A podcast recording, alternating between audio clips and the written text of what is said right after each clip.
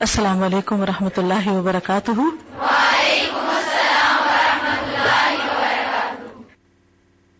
نحمد ونسلی علی رسول کریم اما بعد، فاعوذ باللہ من الشیطان الرجیم، بسم اللہ الرحمن الرحیم۔ رب شرح لی صدری ویسر لی امری وحلل اقدتم من لسانی یفقہ قولی۔ فصل اٹھاون۔ عقوبات کی شرعی اور قدری اقسام۔ معاشی کی عقوبتیں دو قسم کی ہیں، عقوبت شرعیہ اور عقوبت قدریہ۔ کسی گناہ کی جب شرعی سزا دے دی جاتی ہے، تو عقوبت قدریہ بالکل اٹھا لی جاتی ہے، یا پھر اس میں تخفیف ہو جاتی۔ پروردگار عالم کسی کو ہر دو قسم کی سزا نہیں دیتا۔ البتہ شرعی عقوبت، شرعی سزا گناہ کے مجبات کے لیے کافی نہ ہو اور مرض معصیت پوری طرح دور نہ ہو، تو قدری سزا بھی دی جاتی۔ ہے جن معاشی میں عقوبات شرعیہ معطل ہے معطل کا کیا مطلب؟ معطل کیا ہوتا ہے؟ غیر مؤثر۔ اور شاعر نے کوئی شرعی سزا مقرر نہیں کی، وہاں صرف عقوبات قدریہ جاری ہوں گی۔ اور بعض اوقات عقوبات قدریہ، عقوبات شریعہ سے زیادہ سخت اور وزنی ہوا کرتی۔ بعض اوقات اس سے بھی کم ہوتی۔ لیکن یہ ضرور ہے کہ عقوبات قدریہ عام اور ہمہ گیر ہوا کرتی۔ قوموں اور ملکوں کو گھیر لیتی۔ یعنی جو بڑی سزائیں آتی ہیں، جیسے قوم لوت پر کیا آئی تھی؟ ایک ایک بندے کو نہیں سزا الگ الگ حد نہیں جاری تھی، بلکہ کیا ہوا؟ جی۔ عقوبات شریعہ آسی اور مجرم کی ذات تک ہی محدود ہوتی ہیں۔ کیونکہ پروردگار عالم شرعی سزا اسی کو دیتا ہے، جس نے جرم کیا یا اس جرم کا سبب اور مجب بنا لیکن عقوبت قدریہ کا حال اور ہے۔ یہ عوام اور خواص تمام کو گھیر لیتی جیسے کوئی زلزلہ آتا ہے یا کوئی طوفان وغیرہ۔ کیونکہ معصیت یعنی گناہ جب خفیف، کم اور مستور یعنی چھپا ہوا اور مخفی ہوتی ہے، تو اس کی مذرت یعنی نقصان صرف آسی اور مجرم تک محدود رہتی۔ کیا ہوتا ہے؟ تو پھر کیا ہوتا ہے؟ صرف مجرم تک رہتا ہے۔ اور جب علانیہ معصیت کا ارتکاب ہونے لگے، تو خواص اور عوام تمام کے لیے مسرت رساں بن جاتی۔ یعنی جب تک برائی چھپ کے کی جاتی ہے، صرف اس کو نقصان دیتی ہے جس نے کی ہو۔ لیکن جب وہ کیا کرتا ہے؟ عام ہو جاتی تو صرف اس کو نہیں، بلکہ باقی دیکھنے والے پورا معاشرہ بگڑ جاتا ہے۔ لوگ منکر کو دیکھیں اور اس سے انکار نہ کریں، روکنے کی کوشش نہ کریں۔ تو خوف ہے کہ اللہ تعالیٰ اس منکر و معصیت کی سزا میں خواص و عوام سب کو شامل کر دے۔ شرعی عقوبتیں، جیسا کہ عرض کیا گیا ہے، اللہ تعالیٰ نے جنایات اور جرائم کے مفاسد اور طبی تقاضوں کی مقدار کے مطابق مشروع فرمائی ہیں۔ یہ شرعی عقوبات اللہ تعالیٰ نے تین قسم کی مشروع فرمائی تین قسم کی سزائیں قتل کی سزا، ہاتھ کاٹنے کی سزا اور کوڑے لگانے کی سزا۔ ٹھیک ہے؟ ایک میں جان جاتی ہے اور ایک میں جسم کا ایک حصہ جاتا ہے اور ایک میں پورے جسم کو المناک کیا جاتا ہے۔ قتل کی سزا کفر اور قریب بکفر، جرم کے بدلے میں مشروع ہوئی ہے۔ مثلا زنا لباتت وغیرہ۔ کفر سے دین و مذہب فاسد اور برباد ہو جاتا ہے۔ یعنی جو شخص جان بوجھ کے نماز چھوڑتا ہے، اس سے کیا ہوتا ہے؟ دین برباد ہوتا ہے۔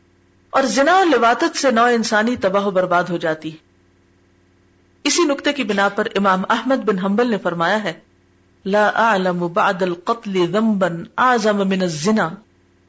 قتل کے گناہ کے بعد زنا سے بڑا کوئی گناہ میں نہیں جانتا۔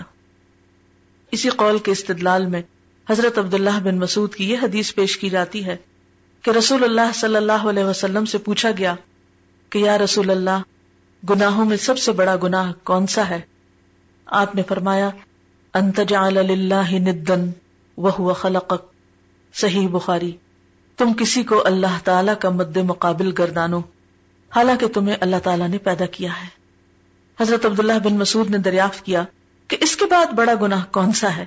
آپ نے فرمایا انتقتل ولدک مخافتن ان معک۔ یہ کہ تم اپنے لڑکے کو اس لیے قتل کر دو کہ وہ تمہارے ساتھ کھائے گا۔ پھر دریافت کیا کہ اس کے بعد کون سا گناہ بڑا ہے؟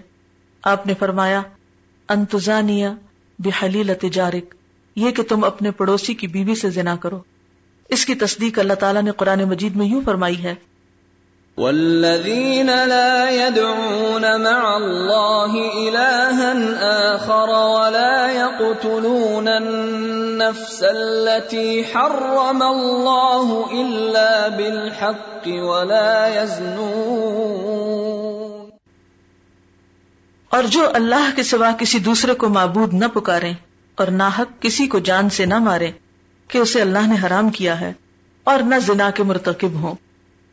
حضرت صلی اللہ علیہ وسلم نے ان گناہوں کا ذکر فرمایا جو ہر نو کے گناہوں میں بڑے گناہ ہیں۔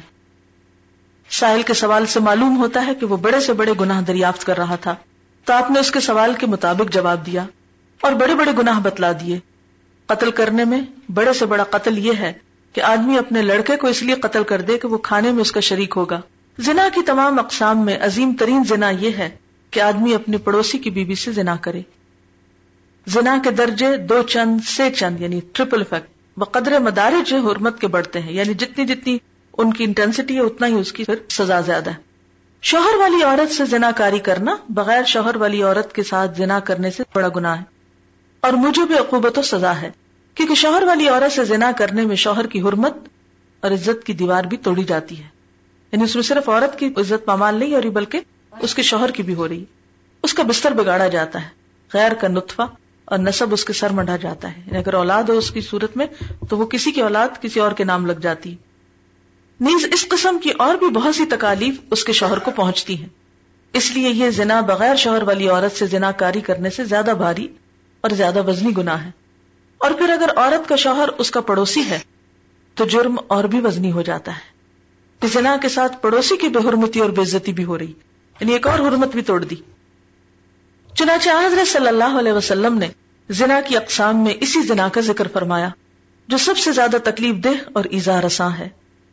اسی طرح مہلک جرائم میں سے یہ سب سے بڑا جرم ہے۔ اور اسی زنا کے متعلق آپ نے فرمایا ہے، لا يدخل الجنت من لا يأمن جاره بوائقه مسلم احمد بن حنبل، وہ آدمی جنت میں داخل نہیں ہوگا، جس کے شر سے اس کا پڑوسی محفوظ نہ ہو۔ بڑے سے بڑا شر یہی ہے کہ اس کی عورت کے ساتھ زنا کاری کی جائے اور ان اللہ پڑوسی کی عورت سے زنا کرنا بے شوہر کی سو عورتوں سے زنا کرنے سے زیادہ بھاری ہے۔ پھر اگر پڑوسی اس کا بھائی ہے یا قریبی رشتے دار، تو اس جنایت و جرم کے علاوہ قطع رحمی کا جرم بھی شامل ہو جائے گا اور گناہ اور زیادہ وزنی ہو جائے گا۔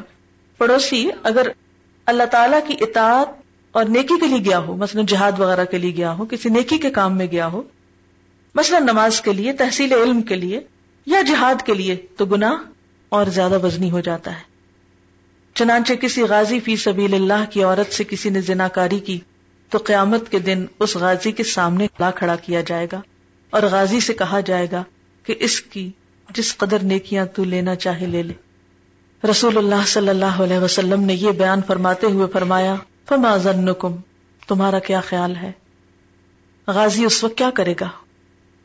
یعنی یہ اس وقت جبکہ لوگوں کو نیکیوں کی اس قدر ضرورت ہوگی کہ ایک ایک نیکی کے لیے آدمی مسترب اور بے چین ہوگا۔ باپ اپنا حق اپنے بیٹے سے نہیں چھوڑے گا۔ کیا غازی اس وقت اس کی نیکیاں اس کے لیے رہنے دے گا؟ جبکہ اسے کہہ دیا گیا ہو کہ اس کی نیکیوں میں سے جس قدر چاہے لے لو، کیا چھوڑے گا؟ ایسا اگر اتفاق پڑ جائے کہ عورت زی رحم میں سے ہے، تو زنا کے ساتھ قطعی رحمی اور حرمت رحم توڑنے کا جرم بھی شامل ہو جائے گا۔ یعنی اگر رشتے دار ہے عورت تو۔ کہیں اتفاق ہو کہ آدمی محسن بی بی والا ہے، تو جرم اس سے زیادہ وزنی ہو جائے گا۔ یعنی عورت جو ہے وہ پاک باز ہے اور پھر اس سے کسی نے ذاتی کی تو جرم اور بھی بڑا۔ زانی بوڑھا ہے، تو یہ بھاری سے بھاری جرم ہو جائے گا۔ شیخ یعنی بوڑھا، زانی تو ان تین قسم کے لوگوں میں سے ایک ہے۔ جن کے متعلق وارد ہے کہ قیامت کے دن اللہ تعالیٰ ان سے کلام نہیں کرے گا۔ اس کے متعلق سخت سے سخت عذاب کی وعید وارد ہوئی ہے۔ اور اگر اس کے ساتھ یہ شامل ہو جائے کہ زنا کا ارتکاب حرمت والے مہینوں میں کیا جائے یا حرمت والے شہر یعنی مکہ معظمہ میں کیا جائے یا ان اوقات میں کیا جائے جو مقبولیت دعا کے اوقات ہیں، مثلا اوقات نماز میں یا اوقات اجابت دعا میں، تو یہ جرم زیادہ سنگین ہو جائے گا۔ اسی پر گناہوں اور گناہوں کے مفاسد، جنایات، جرائم اور ان کی قوبتوں اور سزاؤں کے درجات اور مراتب کو قیاس کر لیجیے واللہ المستعان۔ تو اس سے کیا بات پتہ چلتی ہے؟ صرف یہ نہیں کہ زنا کی سزا کچھ کوڑے ہے، بلکہ جس قسم کا زنا ہوگا، اسی قسم کی سزا ہوگی۔ ٹھیک ہے نا؟ مجھے تو یہ سمجھ میں آ رہا ہے کہ جس کا حق جتنا بڑا ہوتا ہے، جس کا احسان جتنا زیادہ ہوتا ہے اس کے ساتھ زیادتی اتنا ہی بڑا گناہ ہوتا ہے۔ اور جس چیز کی حرمت جتنی زیادہ ہوتی، اس کی پامالی بھی اتنا ہی بڑا گناہ ہوتا ہے۔ اب مثلاً ایک عام انسان کی غیبت کرنا کیا ہوتا ہے؟ جرم ہے، لیکن ماں باپ کی کرنا، اس شخص کی کرنا جس نے آپ پر احسان کیا ہو۔ یعنی درجے ہیں نا، ہر گناہ کے درجے۔ کسی عام انسان کو ستانا، اس کو مارنا۔ اور ماں باپ کو مارنا برابر لیکن کئی لوگ ایسا بھی کرتے ہیں۔ دھکے دیتے ہیں، گھر سے نکال دیتے ہیں، مارتے، پیٹتے ہیں، کئی کچھ کرتے ہیں۔ جی آپ بالکل۔ یعنی گناہ ہر حال میں نقصان دہ ہے اللہ یہ کہ انسان سچی توبہ کر کے گناہوں کو چھوڑ دے۔ ورنہ یا تو دنیا میں ان کی سزا ملے گی اور انسان کو پاک کر دیا جائے گا، یا پھر یہ ہے کہ جہنم کی آگ میں جلا کے پاک کر کے پھر انسان کو جنت میں بھیجا جائے گا۔ تو اللہ تعالیٰ ہم سب کو اپنی رحمت کے سار میں رکھے اور ہر طرح کے ظلم اور زیادتی اور گناہ سے محفوظ رکھے۔ سبحانک اللہم و بحمدک، نشہد اللہ الہ الا انت، نستغفرک و نتوب الیک۔ السلام علیکم و رحمۃ اللہ وبرکاتہ۔